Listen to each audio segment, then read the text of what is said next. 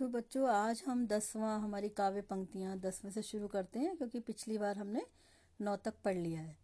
आज ये एक साथ पूरा हो जाएगा तो आप सुन सकते हैं।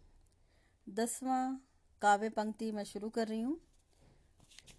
अभी तक आपने जो सुना है, उसमें है कि वो प्रसाद लेके आ जाता है और उसे अच्छा लग रहा है। उसके आगे क्या होता है, वो हम पढ़ते हैं। सिंह पौर तक भी आँगन से नहीं पहुँचने में पाया सहसा यह सुन पड़ा कि कैसे यह अछूत भीतर आया। पकड़ो, देखो, भाग ना जावे, बना धूर्त यह है कैसा? साफ़, स्वच्छ परिधान किए हैं भले मानुसों के जैसा। पापी ने मंदिर में घुसकर किया अनर्थ बड़ा भारी, कलुषित कर दी है मंदिर की चिरकालिक शुचिता सारी। तो अब हम इसको समझते हैं, पहले शब्दार्थ, जैसे कि हमने पिछली बार सीखा था वैसे ही। सिंह पौर का मतलब है मंदिर का मुख्य द्वार, जैसा कि आपने पहली पंक्ति में देखा। सहसा मतलब अचानक, धूर्त यानी छली हुई या कपट करना, परिधान यानी वस्त्र, अनर्थ यानी पाप, कलुषित यानी अपवित्र, काली, चिरकालिक यानी लंबे समय से जो चली आ रही है। प्राचीन काल से शुचिता यानी पवित्रता, होलीनेस जिसे इंग्लिश में बोलते हैं। तो अब इसे समझते हैं, पूरे हम काव्य पंक्तियों को।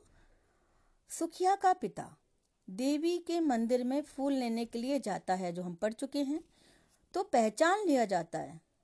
अब आप बोलोगे, मैम, पहचानने का मतलब क्या है? यानी ये पहचान लिया जाता है, अरे, ये तो अछूत है, ये मंदिर में कैसे आ गया? तब वह अपनी आप बीती सुनाते हुए कहता है। कवि के माध्यम से उसके पिता की जो आप बीती आप बीती का मतलब होता है, स्वयं पर जो बीतती है, उसको आप बीती कहते हैं। फिर वो सुनाता है मैं पूजा करके मंदिर के मुख्य द्वार तक भी नहीं पहुँचा था कि अचानक मुझे यह स्वर सुनाई पड़ा। यह अछूत मंदिर के अंदर कैसे आया? इसे पकड़ो, सावधान रहो, कहीं यह दुष्ट भाग न जाए। यह कैसा ठग है? ऊपर से साफ़ सुथरे कपड़े पहनकर भले आदमियों जैसा रूप बनाए है, परंतु हे महापापी और नीच है। बहुत ज़्यादा महापापी है और नीच व्यक्ति है यह इस पापी ने मंदिर में घुसकर बहुत बड़ा पाप किया है और इसने इतने लंबे समय से बनाई गई मंदिर की सारी पवित्रता नष्ट कर दी है और इसके प्रवेश से मंदिर अपवित्र हो गया है। ये एक छोटी सोच दर्शाता है कि जाति पात ऊंच नीच से हमने अपने समाज को किस तरह बांट दिया है। और अछूत को एक ये अधिकार भी नहीं है कि मंदिर में जाके भगवान के दर्शन करे, प्रसाद पाए। ये इसमें बहुत ही कारुणिक विषय है, इसमें बहुत ज़्यादा इस इस तरह से बताया गया है। अब हम आगे ग्यारहवें में बढ़ते हैं। ठीक है? ए, क्या मेरा कलुष बड़ा है देवी की गरिमा से भी? किसी बात में हूँ मैं आगे, माता की महिमा के भी। माँ के भक्त हुए तुम कैसे करके यह विचार खोटा? माँ के समुख ही माँ का तुम गौरव करते हो छोटा। ये हम कई बार कह नहीं पाते तो हमारे मन में जो बातें आती हैं, उसी के लिए ये बोला गया। ठीक है? तो इसके छोटा सा है, लेकिन इसमें कलुष का मतलब है पाप, गरिमा का मतलब है महानता। जैसे हम आमतौर पर सुनते हैं, अपनी पद की गरिमा बनाए रखनी चाहिए, ये गरिमा का विषय नहीं है। है ना? यानी एक एक पद या कुछ होता है, उसका गरिमा और इज़्ज़त की बात है। एक तरह से इज़्ज़त भी बोल सकते हो आपको। महिमा यानी महत्व, खोटा यानी गलत, गौरव यानी महानता और ऊंचाई। महानता यानी बोलते ना हाँ गौरव की बात है कि हम ये कर रहे हैं तो महानता की बात आ जाती है। ठीक है? अब सुखिया के, जो अभी हमने काव्य पंक्तियाँ पढ़ी, उसका भावार्थ जान लेना आवश्यक है। सुखिया के पिता मंदिर में पूजा का फूल लेने गए तो भक्तों ने उन्हें अछूत कहकर पकड़ लिया। तब सुखिया के पिता उन भक्तों से बोले, यह तुम क्या कहते हो? वास्तव में हुआ क्या था? एक अछूत की आवाज़ कोई आवाज़ उठाता है ना तो अच्छा नहीं लगता है जो हम, हमारे जो बाहुबल्य वाले होते हैं, जो शक्तिशाली लोग होते हैं, उनको आवाज़ उठाना अच्छा नहीं लगता है। तो एक अछूत ने इतने बड़े पुजारी, महंत, इन सबके सामने कैसे बोला, ये गुस्सा और भी ज़्यादा था। तो वो बोलने लगता है, भक्तों से बोलने लगता है कि, यह तुम क्या कहते हो? मेरे मंदिर में आने से देवी की मन, देवी का मंदिर कैसे अपवित्र हो गया?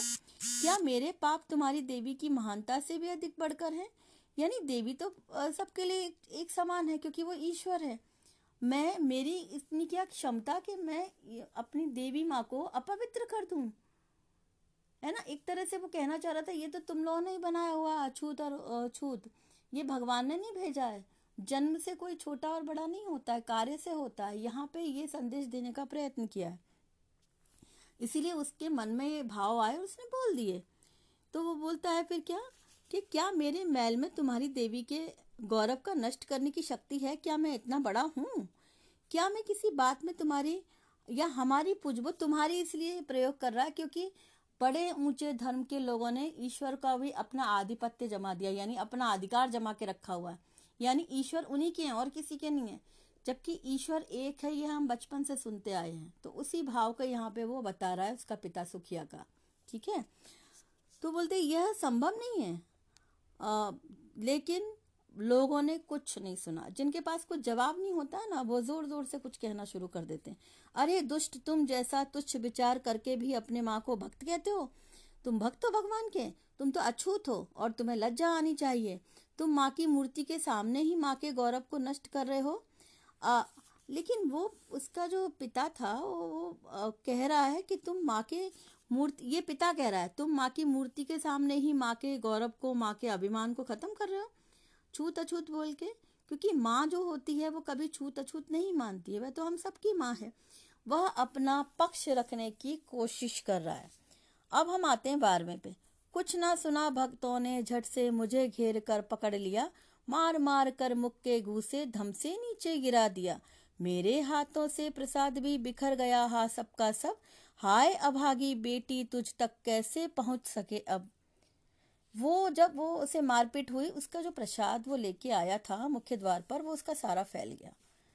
है ना? अभागी, इसमें एक शब्द, हम, बाकी तो आसान है। अभागी होना भाग्यहीन होना अनलकी होना।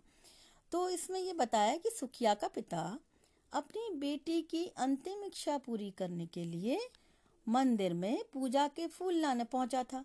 तो भक्तों ने उसे अछूत कहकर पकड़ लिया।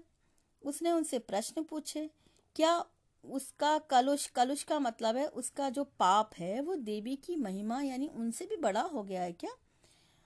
हाँ और पिता ने अपनी आप बीती सुनाई है, लेकिन कुछ नहीं सुना। देवी के भक्तों ने उनकी बात पर कुछ भी नहीं ध्यान दिया, जो उसका पिता बोल रहा था, सुखिया का, और उन्होंने चारों तरफ़ से उसे घेर लिया, उसके सुखिया के पिता को। और फिर उन्होंने मुझे, ये आप बीती सुना रहा है, लेख, जो कवि है, वो मुखिया के पिता के रूप में लिख रहा है। यानी, जो पिता है, वो क्या बता रहा है कि मुझे घेर लिया, पकड़ लिया, फिर उन्होंने मुझे मुक्के घूसे मार मार कर नीचे गिरा दिया। उस मारपीट से मेरे हाथों से देवी का प्रसाद भी बिखर गया और मैं अपनी बेटी को याद करने लगा। हाय मेरी बेटी अभागी अब मैं ये प्रसाद कैसे पहुँचा पाऊँगा? ये तो सब खराब हो गया। तू कितनी अभागी है। और एक बार बताऊँ ये सिर्फ़ किताब की बात नहीं है। आज भी आप समाज में देखो बहुत जगह ऐसी हैं कि आज भी जब शादी ब्याह में जो घोड़ी पे चढ़ने की प्रथा होती है कई जगह हम पढ़ते हैं तो अभी भी जो आ, बड़े धर्म के लोग हैं, वो ऐसे छोटी जातियों को अभी भी घोड़ी पे चढ़ने नहीं देते। आजकल की भी घटनाएँ हैं। फिर पुलिस की मदद दी जाती। तो आप चाहे कितने भी पढ़े लिखे हो जाओ जब तक आपके विचार नहीं बदलते, तब तक आपकी सोच वही रहती है। यहाँ पे यही बताया है। तो अब हम आते हैं तेरहवें वाला जो थर्टीन है, तेरहवें वाले पे आते हैं। न्यायालय ले गए मुझे मैं। मुझे यानी यहाँ पिता के जो जो भी कह रहा है वो सब पिता कह रहा है कवि के माध्यम से। न्यायालय ले गए मुझे वे सात दिवस का दंड विधान। मुझको हुआ हुआ था मुझसे देवी का महान अपमान। मैंने स्वीकृत किया दंड, वह शीश झुकाकर चुप ही रहा। उस असीम अभियोग दोष का क्या उत्तर देता, क्या कहे? सात रोज ही रहा जेल में, या कि वहाँ सदियाँ बीती अविश्रांत वर्षा करके भी आँखें तनिक नहीं रीती। तो ये थी काव्य पंक्तियाँ, अब इसको हम समझ लेते हैं। दिवस यानी दिन, दंड विधान यानी दंड की व्यवस्था पनिशमेंट जो भी दिया गया था, स्वीकृत यानी स्वीकार कर लिया उसने। दंड यानी जुर्माना या जो भी उसको तकलीफ़, जो भी दंड होता है ना, हर एक पाप का दंड होता है, धाराएँ होती हैं, लेकिन ये दंड तो अलग तरीके का दंड यहाँ पे बताया। शीश यानी सिर, असीम यानी बहुत अधिक अभियोग यानी आरोप। अभियोग का मैं आपको, जब क्लास में पढ़ाया था, मैं समझा चुकी हूँ। यहाँ मैं बहुत ज़्यादा समझाऊँगी नहीं, सिर्फ़ फोकस करके जितना ज़रूरी है, आवश्यक है, उतना ही आप समझ लो। सदियाँ यानी सैकड़ों वर्ष, है ना? सौ, सैकड़ों वर्ष का समय था। अविशांत का मतलब है बिना थके, विश्राम ना करना। रीति यानी खाली हुई। व्याख्या, इसकी मैं एक्सप्लेन करना चाहूँगी कि सुखिया का पिता अपनी बेटी सुखिया की इच्छा पूरी करने के लिए देवी के मंदिर में पहुँचा था। उसने पूजा के फूल लिए, तभी भक्तों ने उसे पहचान लिया और उसे खूब पीटा। उसके बाद सब मिलकर उसे न्यायालय ले गए। न्यायालय ये कोर्ट नहीं, उस समय होती है ग्राम पंचायत होती है। और वहाँ पे भी बहुत ज़्यादा पक्ष रहता है। पक्ष तो अभी भी हर जगह रहता है, लेकिन उस समय भी गाँव में दबदबा था। बड़े जो धर्म के लोग हैं जाति पात बहुत छुआछूत थी। तो वो दंड के लिए न्यायालय ले गए, यानी पंचायत ले गए। और अछूत होकर मंदिर में प्रवेश करने का आरोप लगाया गया सुखिया के पिता पर। न्यायालय ने उसे इस दोष के लिए सात दिनों की जेल की सजा सुना दी। न्यायालय ने कहा कि सुखिया के पिता ने जानबूझकर देवी का घोर अपमान किया है। मतलब बात एक तरफा ही थी। उसके पिता की बात न किसी ने सुनी, ना समझी, एक तरफा निर्णय सुना दिया गया। उसके क्या हालात हैं वो भी समझने की कोशिश नहीं की। और उसको मंदिर में घुसने से देवी की जो पवित्रता नष्ट हुई है, उसके कारण दंड मिल जाता है। सुखिया के पिता ने सिर झुकाकर इस दंड को स्वीकार कर लिया, क्योंकि वो समझ गया था कि मेरे कहने से कुछ मतलब नहीं है, कुछ फ़ायदा नहीं है। तो वो कुछ नहीं कहता, उसने अपनी रक्षा में वो क्या कहता? उस पर जो बहुत भीषण आरोप मरा गया था मरा गया था, आरोप लगाया गया था, उसका वो उत्तर क्या देता? और अपनी रक्षा में क्या कहता? उसे कुछ न सूझा, क्योंकि उसे पता था कि कुछ होने वाला नहीं है। वह सात दिनों तक जेल में रहा। जेल यानी जो पंचायत ने जगह दी थी, वहाँ उसे बंद करके रखा। उसके लिए ये सात दिन सैकड़ों वर्षों के समान भारी थे। यानी सात दिन उसे सालों के बराबर लग रहे थे, क्योंकि उसकी बेटी अकेली घर में बीमार पड़ी हुई थी। आप ऐसे सोचो, जब आप बीमार होते हो, आपके माता पिता कितना आपका ध्यान रखते हैं। और वो बेटी अकेली थी। तो वो ऐसा लग रहा था उसे सात दिन के सैकड़ों बरस बी, बरस बीत रहे हैं और वो अभी तक अकेला है अपनी बेटी से नहीं मिल पाया है। उसकी आँखों से निरंतर आँसू बहने लगते थे। अवरिशांत का मतलब है लगातार आँसू बहने लगते थे। फिर भी उसकी आँखें खाली नहीं हुई मतलब आँसू रुके नहीं बहते ही रहे। और उसकी वेदना कम नहीं हुई दर्द उसका तकलीफ़ उसकी कम नहीं हुई। यहाँ तक अभी हमने तेरह काव्य पंक्तियाँ तक पढ़ लिया है अब हम चौदहवें पे जाते हैं। एक साथ समाप्त करेंगे हम। दंड भोग कर जब मैं लौटा पैर न उठते थे घर को। पीछे ठेल रहा था कोई भय जर्जर तनुपंजर को। पहले किसी लेने मुझको नहीं दौड़ कर आई वह। उलझी हुई खेल में ही हाँ अब की दीना दिखाई वह। अब वो घर लौट गया है, पहुँच गया है। ठेलना यानी धक्का देना, ऐसा लग रहा है वो जाने का उसका डर, एक भय था कि वहाँ क्या हुआ होगा तो धक्का, ऐसा लग रहा है पीछे से कोई धक्का दे रहा है। भय, जर्जर यानी डर से वो पीड़ित था। तनु यानी शरीर। पंजर यानी ढांचा, हड्डियों का ढांचा हो गया था पंजर। बीमार सुखिया के लिए उसका पिता मंदिर के प्रसाद का फूल लेने गया तो उसे भक्तों ने पकड़ लिया। न्यायालय ने उसे सात दिन की सजा सुनाई। इस सजा के कारण बीमार सुखिया चल बसी यानी उसकी मृत्यु हो गई। इस दुख में डूबा हुआ सुखिया का पिता आप बीती सुनाते हुए कहता है जब मैं सात दिनों का कारावास या दंड भोग कर छूटा तो घर जाने का मन नहीं कर रहा था उसका। मन में कहीं नहीं लगता था कि अब बेटी जीवित रही होगी कि जिस तरह से महामारी फैली हुई थी। इसीलिए यूँ लगता था जैसे कोई मेरे भय से आ, मतलब वो भय बैठा हुआ था कि कहीं मेरी बेटी है नहीं है इस भय से उसके कदम नहीं जा रहे थे घर की तरफ़। और दुख में डूबा हुआ था सुखिया का पिता बहुत ज़्यादा। मेरे पाँव घर की ओर बढ़ ही नहीं रहे थे ऐसा कह रहा है वो। वो फिर वो याद करता है पहले मेरी बेटी मुझे देखते ही ना मुझे लिवाने के लिए दौड़ी आती थी आ, कमर से हाथ बांधकर चुपक जाती थी किंतु आज ऐसा नहीं हुआ। लगता था कि जैसे वह किसी खेल में उलझी हुई हो इसीलिए इस बार वह मेरे स्वागत में नहीं दिखाई दी। ये अपने मन को समझाना होता है वो ऐसा अपने मन में विश्वास करा, अरे, लेने नहीं आई है तो शायद ठीक होगी, लेकिन बाद में वो मुझे मिलेगी ज़रूर। मन को समझाना एक आशंका थी, लेकिन मन को समझाया कैसे जाता है, वो इसमें बताया। अब हम पंद्रमा पढ़ते हैं। उसे देखने मरगट को ही गया दौड़ता हुआ वहाँ, मेरे परिचित बंधु प्रथम ही फूंक चुके थे उसे जहाँ। बुझी पड़ी थी चिता वहाँ छाती धधक उठी मेरी, हाय फूल सी कोमल बच्ची, हुई राख की थी ढेरी। अंतिम बार गोद में बेटी, तुझको ले न सका मैं हा। एक फूल में माँ का प्रसाद भी तुझको दे न सका मैं हा। ये पछतावा है उस पिता का, जो एक अछूत है, जिसमें उसकी कोई खुद की गलती नहीं है।